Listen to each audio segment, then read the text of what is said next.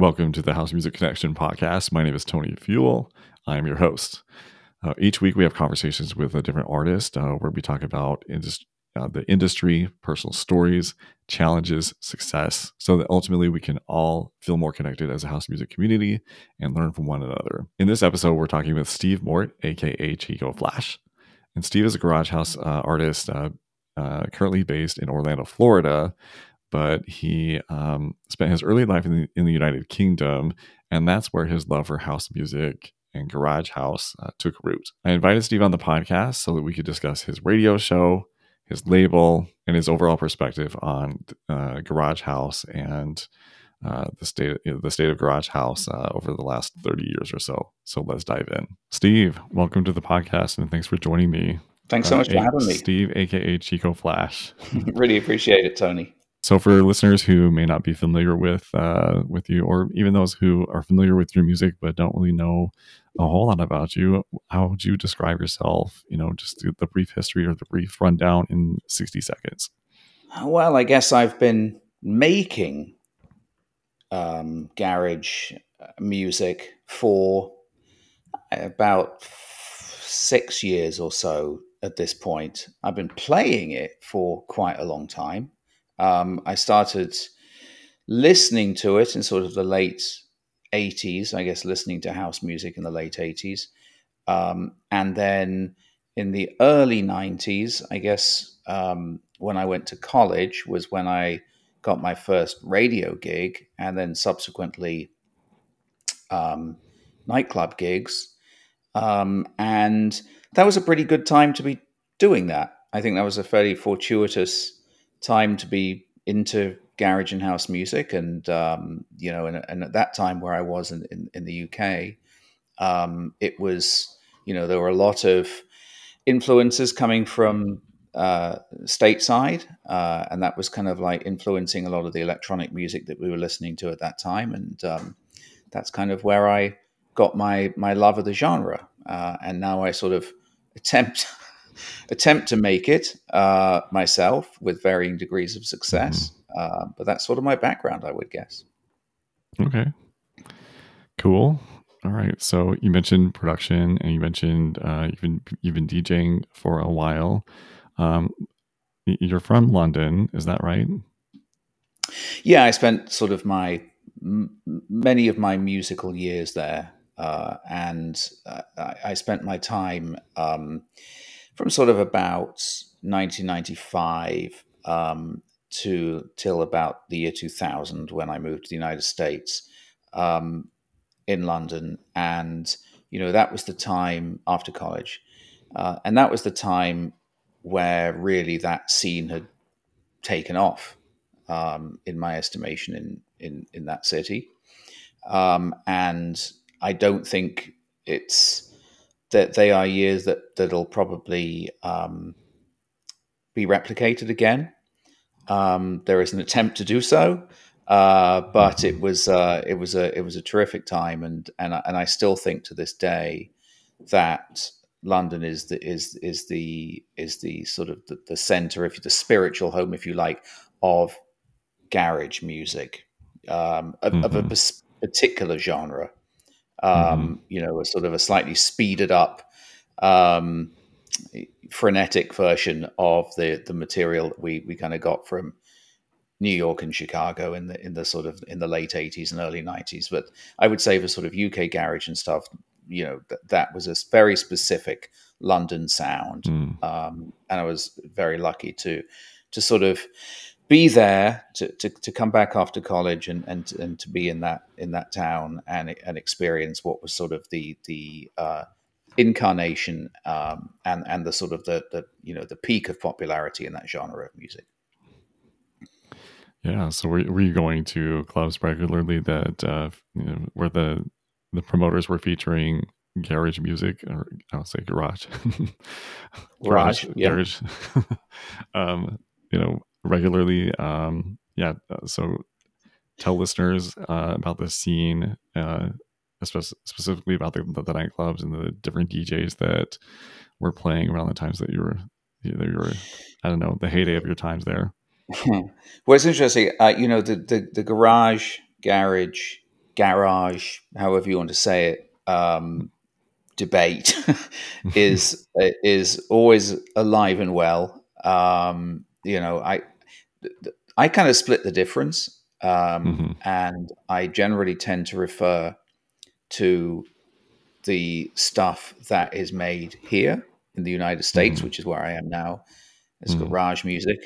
Um, you know, I, I, I, I, kind of struggle to to uh, call, um, you know, music that was made by E Smooth or mm. somebody like that a, a garage tune. Mm. Uh, it doesn't doesn't feel quite right to me. Uh, you know, which is which is where I think you know actually they they those two um, pronunciations of that one word actually do indicate two distinct types of music. I mean, I think if you, mm. you know, if you refer to, I mean, it, you know, it, it's a silly distinction, but I mean, you know, I think if you refer to garage, um, Tuff Jam doesn't spring to mind to me. Mm. Uh, yeah. You know, I, I think some of the, you know, you, you think automatically of sort of New York City and the, and the, and the great artists that were were sort of pioneering that genre, Frankie Knuckles and David Morales and so forth. Uh, when you say garage, then that to me brings about a whole different set of cast of characters and and mm. type of music. So, uh, but but but you know, I digress. Um, mm. I think I would use a, a little bit of both. Um, in terms of um, what was going on at that time, you know, the, one of my uh, favorite clubs to go to was a club called Bar Rumba, mm. which was not one of the, you know, the, the, the sort of big, super well known garage clubs of that time, but it was a sort of a little um, basement joint on um, Shaftesbury Avenue in, in London's Theatreland um, and it didn't it didn't have a huge amount of pretension to it. Um, and it was a, it was a it, Bar Rumba was uh, the club that had a night called Garage City. Um, interestingly, I think pronounced Garage in that instance, mm. where the residents were Bobby and Steve, um, a, uh, a, sort of a pioneer duo of, of, of that scene, um, and a lot of um, British DJs, but also a lot of American DJs would roll through there. And it was one of the places that really kind of embraced the US garage sound uh, mm. of the early 1990s. Um, and that was a place that I went, you know, more or less every Saturday night, I would say. Um, and I liked it because they let me in with my with my shitty clothes and and mm. um, you know, although they did send me away one time to, to get a better shirt um, you know, just sort of like making effort. But but you know, at, at that time, um, the, the, the sort of UK garage scene at that time was was very sort of about glamour and being mm. well dressed and okay. you know no no no sneakers and you mm. know no no baseball caps and you know you gotta you gotta look you gotta look the part um, hmm. that's uh, interesting this club, um, you know, was a little less strict with that, which was good for me because I was broke and uh, you know I didn't I didn't have very much for money for, for good clothes. Um, but that that was very much the, the scene at that time, and, and one thing that I remember about about um, about it was that uh, you know it was just an amalgam of of everybody uh, and, mm. and everybody for that. It, it wasn't a um, it wasn't a, a genre of music that was specific to a certain group in society, which mm. I which I found sort of refreshing. Um, mm-hmm. You know, Britain is a is is a, for those who don't know is a, is a pretty classist place, mm. um, and I, I, think I can say that fairly with some some degree of confidence. Um, mm. And the, the great thing about UK Garage at, at, that time, as it's as it became more popular, is that you could be in a nightclub with, um, you know, bankers and lawyers and gangsters and drug hmm. dealers mm. and and hookers and models and you know, the, the, th- there was everybody was there, and and Mm. um, you know, and it, and it didn't really matter who you were or or, or what you did um, for a living. Um, and and I think that that was one of the sort of the really attractive parts of it. I mean, I would say you know part of it was, you know, when I look back on it, it's not so much that you know a lot of those UK garage tunes at that time that were sort of made on you know Ataris or whatever um, were particularly awesome. Um, I hear some of them now, and they you know they're you know they're they're, they're okay. That you know they don't sound Mhm. that great. Um, it it was more it's more about um, recalling a, a different time, right? It's more a sort Mm. of a, a nostalgia issue. But that's certainly why I play them. Um, I mean, there are some legitimate bangers in there, um, but you know, I, I I like to play that stuff because it it, it reminds me of that specific time, uh, that time Mm. and place. Um, and I think any if you ask anybody, I mean, if you you know if you ask somebody who um, came of age musically in in like Seattle, Mhm. they would they would they would tell you something very different uh, about the, the the sound and the you know the vibe in that town at the, that time. Um, I'm sure they would like uh, you know grunge or you know whatever was being made. So I you know I, I mean I it, it's not that it was sort of you know a um, I think I'm sort of what I like is kind of like a product of of of that time, and uh, you know I don't have any sort of you know I'm not pompous enough to suggest that it's like the best type of music, and it was just unbelievably great, and um, you know no no one else did it better, but but for me it was it was it was it was a very special time, and and um, Mhm. you know a, a music that I still listen to to this day. Yeah, it's interesting you mentioned Seattle because that is where I grew up, uh, and Ah. uh, I was let's see, I was never actually really. I, I personally was never into the grunge scene, but that was a very big uh, thing, uh, you know, yeah, in the '90s. Uh, but uh, there was definitely, I don't know. I felt like it was a really good time to be alive uh, in Seattle because um, we have a we had a well, we, we were one of the only cities that had had like a dance music radio station, and so I could listen to dance music. Uh, I think that- Seattle still does. yeah, it Still does. Yeah, it's a high, station, high yeah. school radio station, but That's it's right. one of the more influential stations in the country, maybe even the world. I don't know. Um, Yeah. But yeah, it's just uh, It's a public so- radio station. Um, is, yeah. And and I I I I just this year uh, met the uh, met the, the the general manager of that station. Um, okay. and uh, you know we sort of talked about how um, how the you know that it was interesting that uh, you know because there are so few uh, stations of that type in in um, Mhm. in the US, even in even in cities like New York. Right. Um, You know, it's it's very unusual uh, to find anything sort of beyond your, you know, pretty milk toast um, Right. musical output on, on radio stations. So it's it's it's interesting that they're doing that there in Seattle. hmm I mean, nowadays, like if I were to tune in, it would be like it definitely wouldn't be house. It'd be more of like that Kygo trap house, you know, like whatever's Yeah. popular in dance music now. But yeah, they do Right, every right, once in a while. They'll yes. have like a good house record, and I think they have like a a couple of house radio station or mix shows that they do weekly. But uh, yeah, it's it's Yeah, interesting how things have changed. Yeah, Very difficult to find anything like that here in Florida, which is where I am now. Yeah. I remember Miami used to have like 93 The Beat or something like that for a while. That's right. In the early Um, 2000s. But yeah. That's right. It did.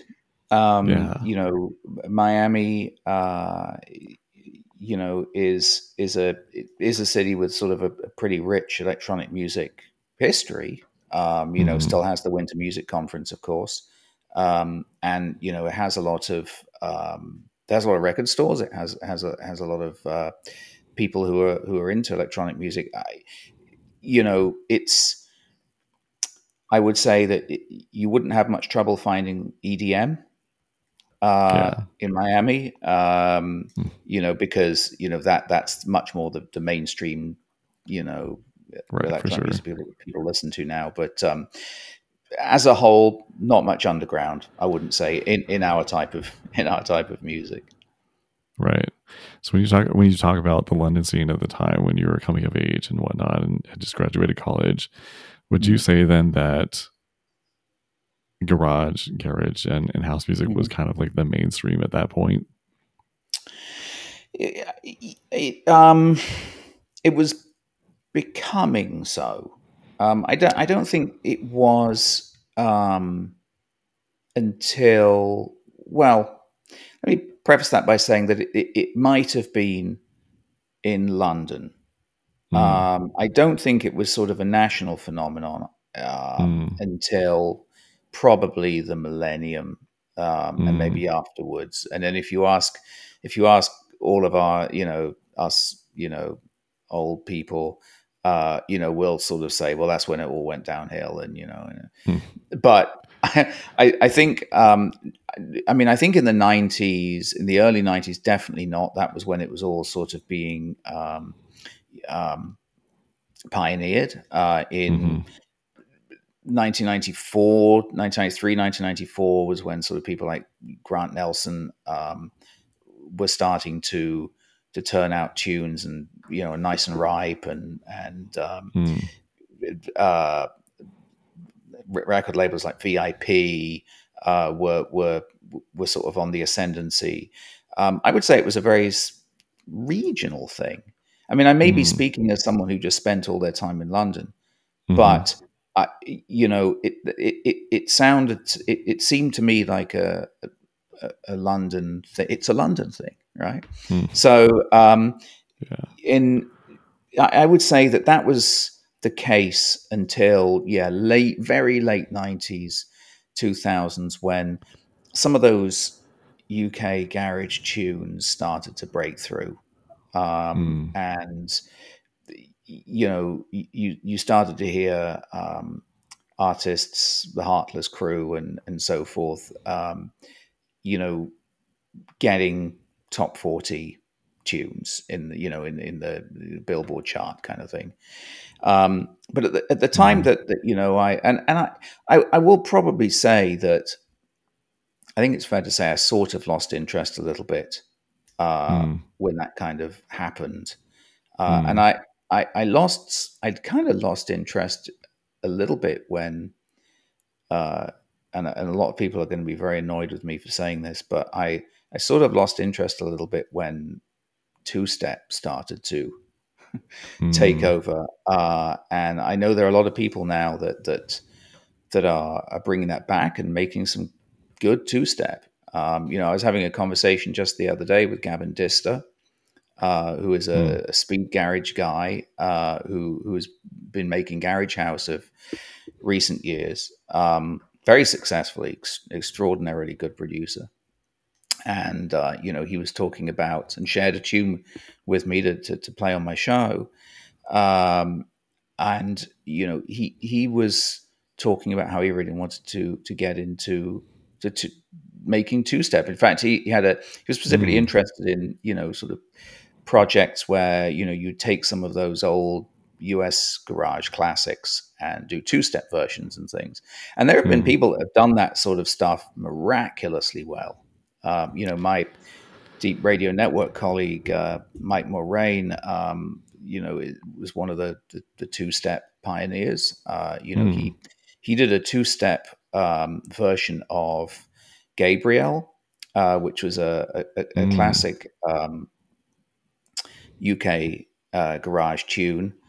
It's got all Um, like the trumpets and the, the horns in it, right? Yeah, that's Yeah. right. And hmm I think that his two step remix was better than um, you know than the original. So that's not to say that I don't like two step. Um, it's just you know it's it's it's it wasn't my first love, especially at that time. Um, you know, I, and you know when I, when that kind of became a thing, um, and then thing you know grime kind of took over, and you know I, You know, I sort I, of I looked at, I, I, saw, um, I think it was a Mixmag video on like the Yeah. history of dubstep, and I think that yeah. they were talking about how like two step and speed garage kind of like was a precursor to yeah, the wobble wobbly bass and, and that that's right. became Yes, it, synonymous yes, it, with it like dubstep, and so I and when I think of dubstep, I just think of like I don't know the most aggressive kind of dance music that you can think of of making, and I just uh I don't know yeah, the the culture that's kind of associated with that is definitely not my vibe. I mean, I'm not going to like Mhm. knock somebody else's, you know, preferences I- or whatever, absolutely but it's, it's not. not I along mean- my vibe. And yeah, so I, I wonder if there was any of that aggression there. Like, was that was it was it becoming more aggressive? And Yes. is that why what kind of turned you off from it? Yeah, that's right. I, I, I Mhm. think that's right. Uh, it was, you know, the, the the the scene and the um, the sound, mainly Mm. the sound. Yeah, Um, you know, I, I I am not. It's it, you know, like like you said, it's just not not wasn't necessarily my jam. I mean, much in that, Mhm. um, you know, much in the same way that um, you know, from the ashes of jungle and drum and bass came UK garage. Uh, Mm. From the the ashes of UK garage, uh, kind of came two step and and um, you know grime and dubstep and whatever else. And then I don't even know what those a lot of that stuff sounds like. I, you know, so so uh, y- you know, I and anybody who who kind of you know listens to my show um, will know that I'm sort of a you know will know where I'm coming from uh, in, in terms of music. I mean, I, you know, I'll play some, I'll play some, um, some vintage two step. There's no doubt about it, um, and there is some good two step being made. Um, but back then, it you know, it, it wasn't really my, yeah, wasn't feeling it. Let's just say, there you go. Yeah, I, I get that. Yeah. Yeah. Yeah. Okay, so let's see. You DJ, you moved to the you you moved to the United States. You said in 2000. Did Yes. you do any dance music? Uh, uh, were you DJing or making? Like, were you? Yeah, were you going to parties or anything like that in the United States uh, Um, that were house music oriented? Yeah. Right when you moved? um, Yes. So uh, I did. Um, I, so I moved. The first place I moved was to Washington D.C. Mm, Um, and I'd, I'd been going there for a while. I'd, I'd had some friends that lived in in DC, um, so I, I'd been going there since, since the late '90s. Um, and I moved there in 2000, um, and for a job. mm, And um, th- there were a couple of good good clubs. There was there was no garage music that I could find. There was a club called Tracks, uh, which Mm. which is a legendary club in the uh, Anacostia area of Washington D.C. Uh, in southeast, and it was there was a lot of drum and bass. Mm. Uh, it, it, it it sort of um, it was sort of a little bit like and, and a lot of people I knew were into drum and bass. I was surprised because it, it sort of, in my mind, and maybe it hadn't, had kind of was yesterday's news, uh, and it was very, very popular. Um, and you know, I spent um, I spent a good amount of time, I would say, at that club, a lot of Saturdays down at Mm. tracks. Um, and then the, you know, there were obviously uh, the I, I would say in, in New York City, um, again, I'm gonna I'm just gonna piss people off. Uh, you know, I would say that the best uh, the, best that New York had to, to offer might have been done by then. I mean, you know, it it, it sort of Mm. um, there was still great. You know, I think of I think of the New York scene as sort of the you know the Sound Factory Bar uh, and, and Zanzibar, well, it's New Jersey, but you know, um, I, so you know, and I think I think it, it it's lost a step now. You know, I did move to New York after Washington, after I was in Washington, Mm. and there there are some there are definitely some good good clubs, um, you know, but I would say that the, the, the scene in this country um, was not as all encompassing to me as it was there, and I and I definitely did sort of Mhm. lose an interest. Part of it was that you know I was kind of older and growing up a bit, and I Mm. didn't really have as much time. To, I didn't really have as much time to, or you know, or energy uh, to to to keep exploring these things, and and maybe I'd feel differently about it uh, if I if I did. Um, Mm. you know, and and I think everybody feels that that you know the the time that you know that they are in their sort of early twenties is is probably the best time. I'm sure if you ask somebody who's in their early twenties now, in an, in another you know in thirty years time, when was the best time of all time? They would say, well, obviously in the 2020s. Yeah. um, you know, so so you know, it, I, I mean, I, I think I think that um, to a certain degree, I, I I did lose interest for a while. Although I always listened, um, I was always listening to to garage music, and I, you know, it, it was just how much I engaged with it. Mm. Um, what I would say was was different. Yeah. Yeah. So you said that you've been producing for six years. Um, so what um, I guess brought what motivated you to to to start producing and releasing tracks? Um, yeah, I mean, I'm just doing the calculation in my head here. What year is this now? This is t- t- 2023. Um, so maybe, maybe, maybe seven. Um, I, Sure. I think, um, well, first thing was uh, that the, the, there's a much more access now uh, to be Mm, able to mhm. make music. Um, For sure. you you don't need a ton of hardware.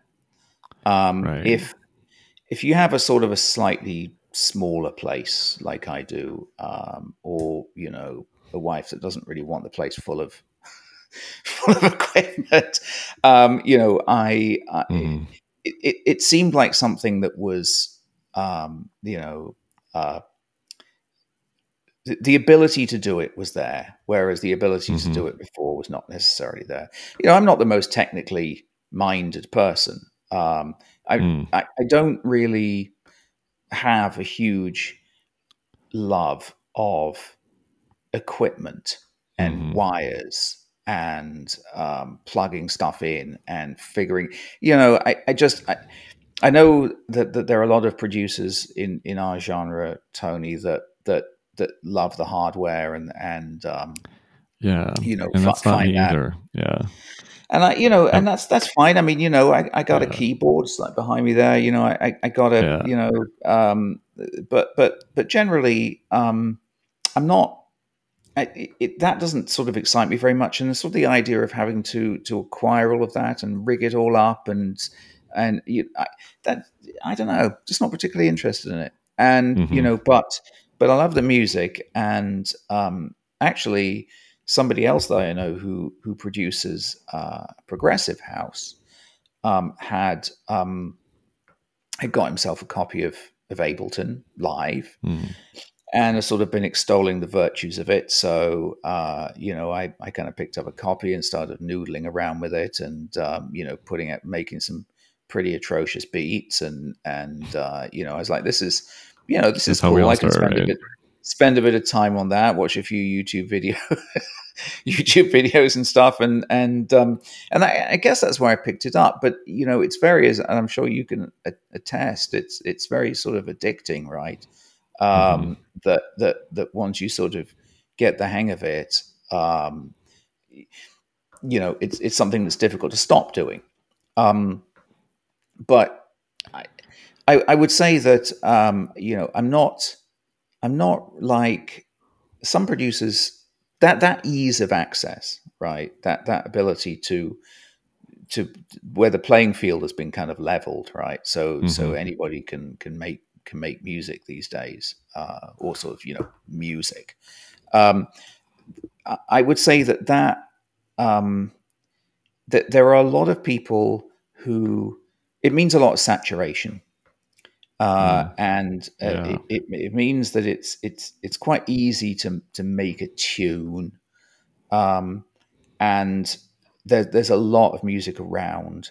Um, Mhm. I'm I, I- don't think that if, if you look at my Traxsource page, that's definitely you know I'll, I'll, go for like a year and I'll make one um, mm. because I, I, don't I don't really feel the, the, same way that I, I have to I have to keep making and, and producing stuff to to be noticed. I don't really care about mm. whether anybody notices. Um, mm. I don't really care really if anyone's buying it. I don't. I don't. It's nice. It's nice if people buy it. It's nice if, if people listen to it. Um, I don't really. It, it's it's it's not that important to me. I, I barely do social media, right? Mm-hmm. Um, so so you know the promoting bit of it is a bit dreary, which which is annoying for somebody who's got a record label. Um, so you know, making making the music for me is just a kind of a, a hobby. Um, it I do it for fun, and I do it when I need to just kind of relax a little bit, and mm. you know, hence there's a lot of a lot of uh, stuff left on the on the cutting room floor, as you might say. But right. you know, I, I, I think I started making it because it was easy to do and mm-hmm. um, I didn't feel that there was a lot of um, a lot of the stuff I liked around at that time, um, mm. and now there is. Uh, but you know, but but now I'm now I'm sort of addicted to it, so I just keep doing it. I, yeah, yeah I, don't, I don't think it's any any more complicated than that. I mean, I you know, I, I don't have a sort of a you know a, a revelatory story that that some artists yeah. might say they have. Uh, I just sort of make the stuff because I like it. And and you know, mm. and I mm-hmm. don't make I don't make um I don't make complicated stuff either. It's not it's not supposed to there are there are I would I would say there are far far better producers. Um, you know, I just kind of make stuff that that is you just designed to have an enormous kick and some some stabs and you know I try to mm-hmm. think how how that's going to go down uh, on on a on a dance floor in the kinds of clubs that I used to listen to. Is it is it gonna is it gonna rattle the speakers? Are people going to go nuts? Um, and that's mm. that's what. And th- those kinds of tunes are not that um, not that complicated. You just just don't overthink them. That's what I find. Yeah. You know, it's just like, I think that's my problem it. sometimes yeah overthinking like as, yeah i mean it, yeah. it's easy to do it's really easy to do to just kind of overthinking but you know the results the results are you know there are some producers that produce extremely high quality uh, well produced um, and polished tunes and I, I, think tony i would probably put that your tunes in that category um, oh, you know I, I listen when i listen to them i think they're you know that, that they are they're expertly produced by someone who's sort of spent a lot of time on it. Um, you know, when I listen to mine, that's not the. I mean, maybe I know that that's just not not the case, but you know, when I listen to them, I I, I think, well, you know, yeah, there, there's a guy that slammed down some beats, you know, and and uh, and and made something that he thought people might like, but it, it, it you know, it's not. Uh, a masterpiece it ain't Yeah. So when you um, so when you're thinking, so you mentioned like hearing, you know, what you think is expertly produced. So we're gonna kind of change gears then into, I guess, label A and R because you run a label. Yeah, I want to ask do. a little bit about how that got started, but um, while I'm still while it's still top of top of mind, yeah. can you tell me tell listeners about like I don't know the what's your perspective from from the A and R chair you know as mm. as you run a label and you hear the the tracks that are coming in what a um i guess what what is that what are you listening for uh when you decide that you want to sign sign a, a record to your label yeah it's, uh, it's an excellent question um i'm listening for two things um do i like a tune um you know would i play it um, and two, is it going to sell anything? So you know, I, have learned there are there are certain tunes uh, that do not sell. They just, mm. I just hmm. can't sell them, and maybe just because I, I can't market them. Uh, I just don't know how. Um, you know, I anytime I put out, I release a bit of two step. I can't. You know a shift like a couple of copies, Mm. and um, you know it, it probably is just me uh, because um, you know I know that there, there are labels now that that specialize in two steps, so they must be selling some.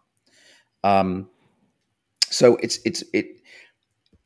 I find that to, to successfully promote something, I have to like it. I have to be, you know, I have to think it's a good tune. Um, now, you know, I run that label with um, Liam Avery, who goes by Consinity. Mhm. Mhm. Um, You know, so he also, I guess, has to like the tune. Um, Sure. You know, we, so we sort of just say, you know, hey, what do you think of this tune? Um, in terms of the the tracks that we get, um, I hear a lot from the same artists. I get a lot of Mm. demos from, you know, some people who produce a lot, and Mm. you know, and I and I, you know, I'll take one or two, and and uh, you know, I, I don't want to saturate my label with with with names that are out there everywhere all the Mm. time. I mean, I do I do want it to be. I do want some of the. I do want it to be somewhat surprising sometimes. Like, a, you know, who I don't know who that artist is. I want who that is. Um, or that's an unusual tune. Um, you know, it, it's it's something that I haven't heard a, a million times before. Um, and that that that might mean that I don't sell very many copies. I, I like I said, when I sign something, I I, I think it's going to sell because it's unusual and cool or interesting or whatever. Doesn't necessarily mean it happens that way. Um, you know, I'm not, but I don't. I, I wouldn't say we'll have like a formula. Uh, I mean, I, I think some labels have, have been very successful in signing tunes that have have a formula and the audience knows what they're going to get from that label. I think Bob's Your Uncle Records doesn't, uh, maybe to our detriment, but again, not making much money on it. So so the the the, Mhm. the, the point is not to you know is, is is not to do that. It's to is to is to put music out for, for people who are doing things that are interesting. Cool. I think So I guess uh, I guess that kind of leads into maybe why you started the label. Um, Yeah. Sounds like maybe the answer to that is partially because you want to push music out there or music push music that is yeah, interesting and whatnot. So that's, it- that's right. is that That- is that that's true? right. Yeah. Yeah, I think it's right. Well, so it started out. It was it was myself, um, Liam Consinity, and uh, Joe Olindo. Mhm. Um, at that time, I guess it was 2018. I guess 2019. Um, and Olindo was was making like a ton of great tunes at that time, um, and and putting them out on on uh, plastic and pogo, and you know, um, you know, he he he really, I mean, he he he was mainly making hip hop music, and um, and then you know just sort of started making garage for the hell of it, and uh, and and was extremely good at it, and uh, wanted to start a label, and I guess the reason was uh, was that that was was basically so that we could just release our own music and not have to keep signing it to people, and then you get you know you you you get more of the money, right? That was the sort of Mhm. the idea. Um, Sure. and you know we found that you know even even when you're um, even when you have your own label, you still hardly make any money. I mean, you know, you you, you know, it's not gonna it's not gonna keep you in uh, in in wine in my case. So um, that was probably the main reason for it. It and and certainly you know it's it is a it is nice to have that outlet and and Mm. it is it is it is good and and I and I'm constantly um, thinking about what the direction of that label should be. Mm. Um, you know, d- do I make it so that it is a label that primarily releases our own tunes? I mean, that, and and that that that um, that's pretty popular. I mean, Danny J. Lewis does that with with Just Underground. Um, Right. you know, Ross Couch does that with with Body Rhythm. I mean, it, there, there's many many labels that are essentially just sort of an extension of the artist. And that's tempting because uh, it's not my day job and I don't mm. have a huge amount of time. And, you know, it, it it's, it can be a time suck. And if I just mm. used it to, you know, to put a tune out every two weeks and do the promotion and do all of that is, is, you know, it can be quite, um, it can be a bit of a lift. Um, and there is a temptation to, to make it sort of a you know an outlet just for for our own music. Uh, we haven't done that yet, and and I'm kind of reluctant to because mm. um, you know I, I do like I do like exposing really good tunes that are out there and people that are doing interesting stuff uh, and might not have a chance to be signed somewhere else. Um, mm. So I've, you know, we're sort of avoided doing that thus far, but it's it, it's sort of a constant discussion. Um, you know, that's at the end of the day, whatever we do with Bob's Your Uncle Records, um, you know, we're not going to be buying private jets anytime soon because, as you know, um, yeah. you know, there is in in in digital music these days, there's almost no money, um, mm-hmm. and um, you know, I, I don't I don't shift. I'm, I, I don't have anything like the scale of sort of like you know plastic people. Um, mm. You know where you know Mark uh, can afford to you know do vinyl presses and and sell them. I you know we just don't have that sort of scale. Mm. Um, so you know we're in the digital world, and um, you know in order to make money in the digital world, you have to really turn the you have to keep churning them out constantly, constantly, constantly. Uh, and I just don't really have the time or inclination for that. So, Bob's your uncle is going to remain as it is, and I'm going to remain poor. What, what has been the what has been the biggest struggle with uh, running a label that that you've experienced? Sorry, say that one more time. What is the biggest struggle that you've uh, experienced running a label? The, bit, the biggest one, uh, the, the the time. It's just mm. the time. I mean, um, you know, I I I think um, you know some people do do run their labels uh, for a living. Um, mm. I don't, um, and I, you know, find because here's the thing. Like when i when i sign a tune from somebody so whether it's tony fuel or somebody else um, you know that that artist has decided to release their music that they spend a lot of time working on uh, on my label. Um, and you know that artist could have could have released it somewhere else maybe if it's any good um, so I, I, I do feel like I should um, respect that and put some work into it. Um, mm. And you know, as, as as somebody who's made uh, tunes themselves, I, you know, I, I, put some tunes out on labels where where that has not been the case, where there just hasn't been any. You know, there's been no promotion. There's no reason no reason to do like it. I could have just stuck, maybe stuck one Facebook post and then they're off to the yeah. next signing the next record. Maybe uh, yeah. I could have just put I could have just put the thing on Bandcamp and you know, mm-hmm. uh, so that's that you know. So so I do feel like I should you know do do some work uh, and um, you, you know at least produce the the the the content that the that the artist themselves can use uh, to promote their work and and you know and and support it and and get it out to people. You know, if if if you're not going to do that, I I don't really understand the point. So I would say that that the challenge is that once I've signed something and I'm going to put it out, um, it it it's work.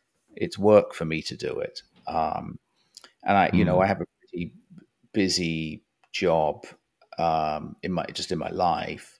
Mm-hmm. So um, you know, doing that is is is not always easy to do.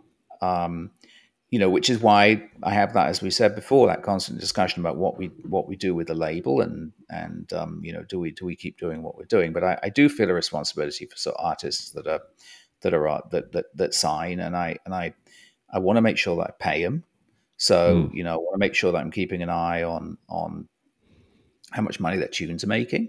I want to make sure I I, I you know promote the tunes. Uh, so so it, it's it, it's just work. I mean that that that's that's the most challenging thing. And the other thing I would say is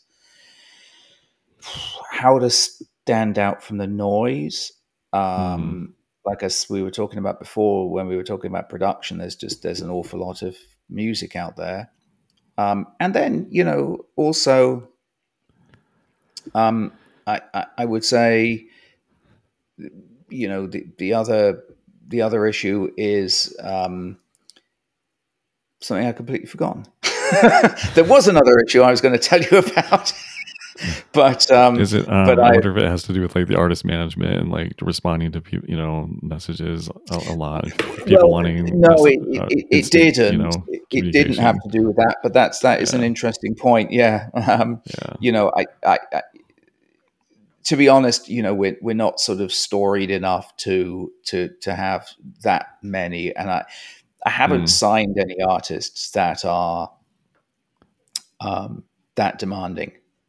Um, okay. You know, I, I think um, be, just because you know nobody really that big is is coming to me and, and, and begging to be a pop uncle, right? So so I, I, think the people who are sort of you know accustomed to selling masses of tunes are, I mean, they're, they're mm. generally people that that I you know people that are successful, you know, like yourself or you know, um, true to life or you know. Mm. Uh, you know they're successful and established artists, but they're people I know, um, and they're people I know. Are, you know, are going to want me to promote their tunes, but that you know that that uh, they, they they're going to be uh, not a massive pain in the ass. And and you know there are because you know we're in a we're in a we're in a sort of an artistic field here, so. Mm-hmm. Uh, with with that comes enormous egos, and I you know, and I know people that have, that have run labels or run labels that that deal with phenomenal amount of politics and and you know mm. uh, people uh, who you know just make it very troublesome to run a label. So mm. um, I'm I'm cautious of that uh, mm. and you know in in in who I sign. But but but I think we've we've played it pretty well so far, and that you know that hasn't that hasn't been um that you know that hasn't keep my fingers crossed, but hasn't been a big issue so far. That's good. So um, this is kind of random random association here, but I was thinking about uh, when you were talking about moving units and whatnot and recently, I don't know, within the last three or four years, uh, has kind of created its. Maybe it's only two or three years ago. Two years ago, I think. Mm-hmm. Traxsource created the the garage uh, kind of category, yeah. giving it its own page and its own like subgenre chart and whatnot. Um, yeah. Do you feel like that has helped the the music, or do you feel like not as many people are hearing it now because it they're not when before it was garage, it would be kind of placed into the soulful house or deep house, you know, yeah, uh, yeah. area, and then but now it's garage, and I know. I guess I wonder like if some people have maybe some people are buying it more because it is garage, but then there's a lot of people, but a lot fewer people maybe are hearing it because they're not going to garage and they're expecting to see it, mm-hmm. you know, whereas they would buy it or listen to it if it was on the deep house. Uh, yeah. yeah, yeah, that's interesting. I mean, there is there it's sort of a double edged sword, isn't it? Mm-hmm. Uh, like you say, I mean, you know, it, it does make it easier to find for people who want to find it. Uh, it does mean that fewer people are likely to stumble upon it in their mm. search for other types of, of music. Um, in terms of sales and exposure and um, I I'm not sure that it has made a heck of a lot of difference.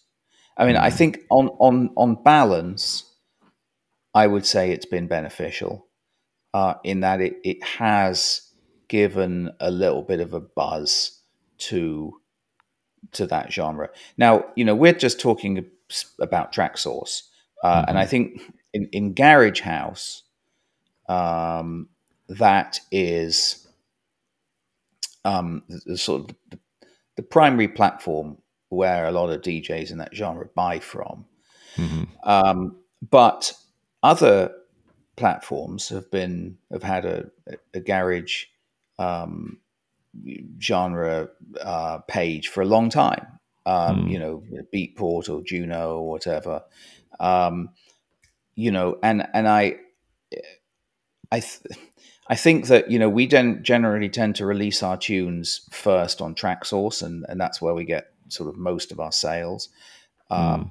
But I haven't noticed a an enormous difference. I mean, maybe at the beginning there was there was some interest in that, and and it you know, and I think that, that we did see uh, a, a, kind of a, a, bit of a spike in sales at that time. Uh, this might not be the case for all labels, but I, I found that. But I, I, don't find that anymore. And if, in fact, um, I found that, there, that, that sales have sort of declined mm. over the last year or so.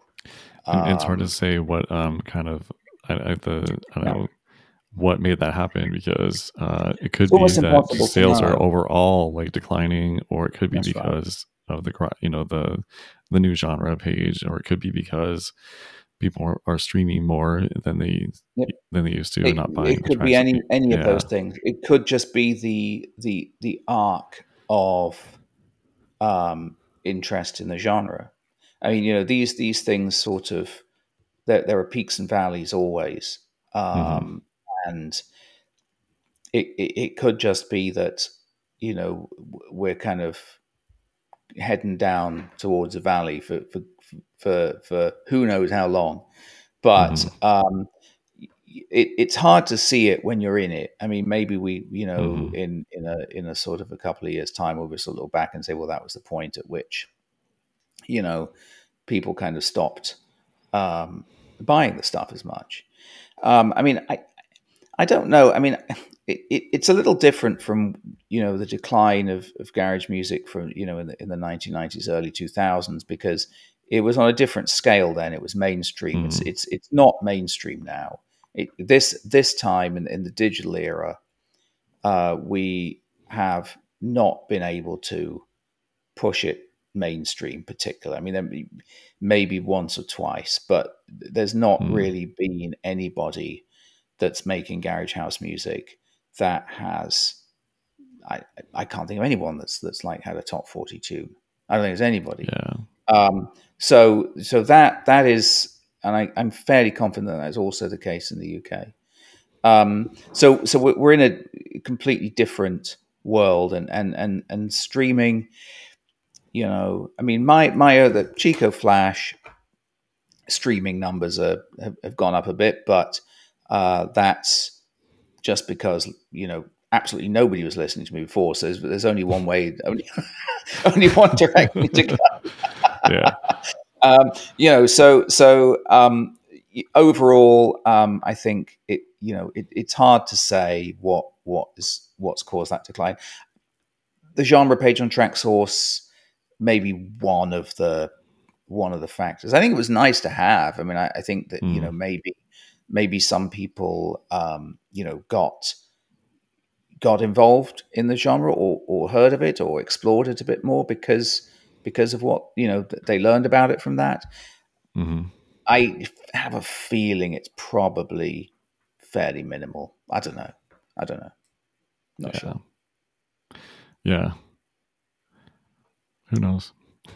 I guess the only thing that we, I guess the best thing that we can do as as artists and and as a label is um, I would imagine as as this goes for labels too, is just to be release consistent content or consistent music and whatnot, and build up our profile, and you know keep uh, um, I don't know, just consistently releasing good music and having people buy more into us than the genre that we're releasing as long as it's like you know not too far away from the yeah. genre that uh, we that that we're you know the direction that we, we were originally heading the consistency thing is is is interesting it, you know it's a um and i'm bad at it um because you know, it, and that's very much, I think, a function also of the age in that, um, you know, they say to have a successful blog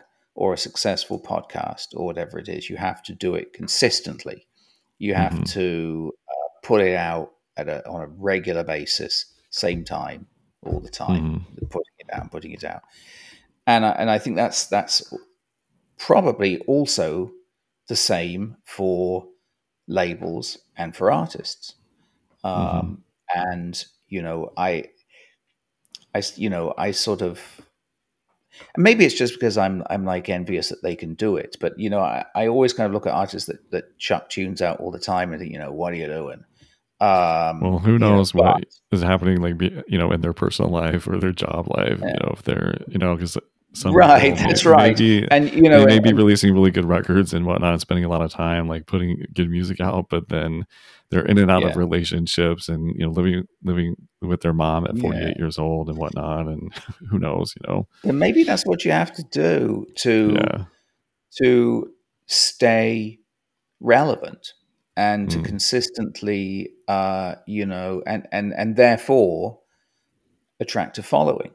Um, but if mm. you're, you know, if you're not, um, if you're not putting the, the, the, you know, putting stuff out all the time, you you you'll very very quickly sink into the background, uh, and and I think that um, you know that is an that's that I think is just a function of of of where we are, and you know the great equalizer that is the internet, and mm-hmm. um, you know that's I would say that in terms of sort of just staying on the radar of people uh, in in the in the industry, I do find like having a, a radio show is quite good for that. The mm. you know the uh, for anyone that doesn't know, I I, I do a, a, Friday evening uh, show on Deep Radio Network, which is um, yeah, and you have a show on there too, Tony, uh, which is um, Grant Nelson's um, you know baby, mm-hmm. and um, you know that that station. Um, you know, I, have been doing a show on there for, for five years now, I think, um, and it, the live audience is, is small. I mean, you know, it, it, it's not like you would you would get on a on a on a radio station or sort of radio show, um, traditional radio show. But I do find that doing it every week and and keeping myself out there, that the, the podcast uh, has developed a pretty good you know several thousand people ago um, and that's because mm. it's one of the only things that i do outside of my regular job which is absolutely consistent all the time um, mm. you know I, I, don't put out a tune a week but i do put out a, a kind of half decent radio show and I, I, think that is more than half decent yeah 51% yeah. Uh, 51 51 fifty-one point two percent decent. Um, there, yeah. So so that um, you that that is that does sort of keep you relevant. I mean, the, the interesting thing about that show is that um, it's it's it achieves for me the complete opposite goal that uh, the the record label achieves for me. So the the record label is uh, is there so that I you know can um, discover new artists and it, give them exposure and you know try to anyway mm-hmm. you know allow them to kind of sell five copies or whatever the, the the the radio show is there is purely indulgent for me uh, that mm. is just there to allow me to rinse 1990s, early 90s to late 90s yeah. um, garage and house music, and you know I don't make any apologies for that, and and you know that there is there are some that you know there are some folks that will sort of say, well, you know, uh, Chico Flash just you know just breaks no boundaries. You know, I I own that. I, am mm. not. I don't intend to. You know, I just intend to uh, to do what I love doing, and um, you know, and yeah. So so so, but the point being, I do it consistently, and mm-hmm. and that's what gets you an audience, and I think that's what uh, what you got to do now. Yeah, for sure. So five years on deep, that's that's awesome. I was just actually talking to John Manley the other day, and we were talking about nine years. Uh, uh, Deep, you just had its its nine year anniversary, and yes, yeah, I think it's going to go strong. We're trying to think. It's a, it's a really good community and a really great station. It's it, it looks nice. Yeah. It's uh it's pretty sol- solid and stable. Mm. Yeah, as, as it's, it's, the only goes, thing. Yeah. Um, it, it it's one of those things where it's you know nobody that's on it. Uh, it, you know we're we're all we're all kind of um, flying under the radar. We all have things that we do. We all have our day jobs, and we we we sort of mm-hmm. do it for, for for a bit of fun. But um, you know, I I believe that it is every bit as good as um, you know a, a, traditional radio station, and it, and it and it has a lot of room to grow. We you know we we just don't. It, it's just trying. you know get, getting the audience is tough uh, because again mm-hmm. like music there are a million uh, digital radio stations out there uh, yeah. of varying degrees of quality, and um, you know who who takes that on? It, it, it it's sort of saturation again, um, mm-hmm. and uh, but but I do think it has a has a has a loyal um, following, uh, fairly does, substantial yeah. one. I think it's a fairly substantial one. Uh, and um, you know, I love doing it, so I'm going to keep doing it. there you go. Oh, yeah. Nice. Okay. Well, let's see. As we land the plane here, um, yeah. Are, are, there any upcoming projects that uh, you are excited about in the next uh, couple months or so that uh, you would like listeners to know about? Well, the next couple of months, my most exciting project is going on vacation. Um, mm. But um, you know, I in, in ter- I don't think that's the answer you're looking for. In, in terms of in terms of music, um, I'm um, well. I'm working on a couple of things. Uh, you mm-hmm. know, I have a mm-hmm. hard drive full of tunes that that are unfinished. Um, I'm working on a couple of bits and pieces. Uh, I'm working on a, a, a remix for uh, Jesse Hernandez, goes by 67th and Bird um, out mm. of Miami, and and he's he's kind of a you know a newcomer to the scene. Uh, you know, I, have liked uh, I've liked some of the tunes he's done. I've remixed them a couple of times. Um, put out one or two of his tunes on on Bob's. Uh, mm. So I'm, I'm, I'm working um, on on a tune there. I'm doing a collaboration I'm kind of excited about with with Consinity, uh, my mm. label co-owner. Um, he's um, he's been working on a track with a vocalist called Vanessa Jackson. Mm. And um, we've sort of been talking about whether or not to make that a, a, a collaboration, and I think we, we will. Um, and I, you know, I I think I want to see the direction that the label goes in. Um, it, sure. It's it's a for me, it, you know that that's something that we have as kind of a a canvas to do as we want with um, mm-hmm. and that, that you know there are very sort of few things in in life where you can just do whatever you want, and I and I think that uh, that you know that that one, uh, you know, Bob's your uncle. I'm excited to see what we can do with it in 2024, um, and you know we may completely f it up, but you know I, I think we want to try some stuff mm. and uh, you know, and, and and and and see where see where that goes. Uh, hoping to play some more gigs if I can. Um, by the time this airs, I'll have already played a gig. I'm playing a, uh, a garage house party uh, over in the UK. Um, oh, nice. Just before just before Christmas. Um, so it'll be nice to do that, and I, I haven't played in, in, in, Britain in you know 25 years. Uh, mm. So so it'll, it'll, be it'll be nice to do that, and and um, you know hoping to pick up some more um, some more work here in that respect. I mean, there's there is a fairly there is a fairly lively, uh, as I said, um, drum and bass scene um, in, in, Florida. Mm-hmm. Not much garage house, uh, and I would like to to try to change that, uh, as I'm sure you would like to do in Minneapolis, and, and all of us would like to do wherever we are um, you know, it's it's it's an uphill struggle, but mm-hmm. New Year's resolution try to try to uh, try to get out there and and and, and push that scene a little bit uh, when we have the time. But you know, I'm, I'm you know I'm just looking forward to a you know with with music, um, you never get bored with it, right? So Yeah. um, Well, know, I just I'm looking for all on. kinds of reasons to, to to go to Orlando during the winter, uh, especially escape the Well, you're, you're a winter, so- regular down here at uh, Yeah. our, our, our So- famous attractions. so yeah let's uh maybe we could collaborate on a on an event you know that uh invite people from from i don't know the north american garage festival who knows That's have all the have well, you know, uh, in in Orlando here we we have the Electric Daisy Carnival, Mm, yeah uh, which is uh, which is a very big, which just just wrapped up recently, which is a very big uh, Mhm. EDM festival. Mhm. So I, I think we're owed at least a, a festival with some decent music, right? yeah at least a place to hang out and Hey, listen, for- I will say for yeah. EDM, right? Okay, so I say for EDM, not my cup of tea. I can't make it Mhm. though.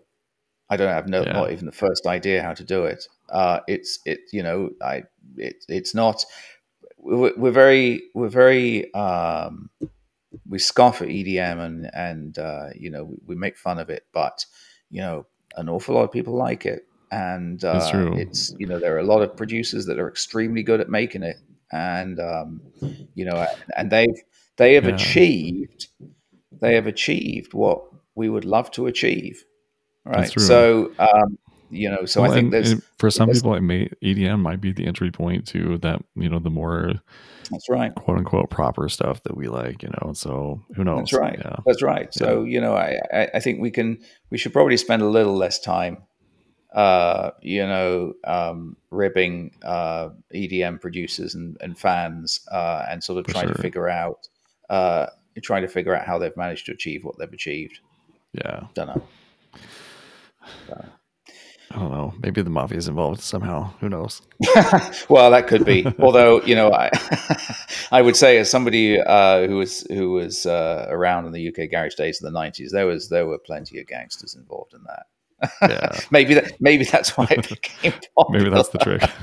Maybe that's just what we need. We need to sign up a few. Yeah, we need to sign up Yeah. a few gangsters. Let's do it. Okay, New Year's resolution, 2024. that's right. More crime. More, yeah, more crime and yeah, more even more drugs on the scene. Yeah. you know, I, I, I can't even. You know, I, I, I'm, I'm, uh, I'm ruined the next day after two glasses of wine. So uh, th- those those yeah. days are, are pretty much past, pretty much gone for me. I would say. I can I can't even imagine because I stopped drinking a while back, a while back, several years ago, it was 15 years ago at least, and um, you know the way that I feel on Mondays now, like I after like being you know carting the kids around all weekend and like doing activities for the with the family, and then just kind of feeling spent on Mondays after the weekend sometimes. Not right. even doing not even in you know, having any drink or other kinds of No. intake and Just I exhausted. can only can only imagine what my body would do if I was yeah still Yeah, partaking. that's that's that's pretty much getting to getting towards your fifties. Yeah, that's what that's what it's like. yeah. yeah. Okay. Well, this has been a really good conversation. Uh, thanks again for joining me. And then cool. um, I'll be uh, I'll be sure to link or include your links in the show notes and the description uh, so that people will I know appreciate that. how to find you or where to where to go. Um, you know, if they And yeah, if they want to The audience can find out more. the audience can find out more about this fascinating person. Well, no, I I, I, you know, I, I, Yeah. I really appreciate you having me, and um, you know, I, it's, I, I, I think it's, it's important that you're doing this podcast, and uh, it'll, it'll certainly, um, I think, over time will help, you know, raise the profile of you know what we're trying to do, and uh, you know, I really appreciate you having me on. yeah, absolutely. Well, thanks thanks for uh, joining me again, and uh, let's talk to you soon. Take care. Thanks, Tony. Appreciate it.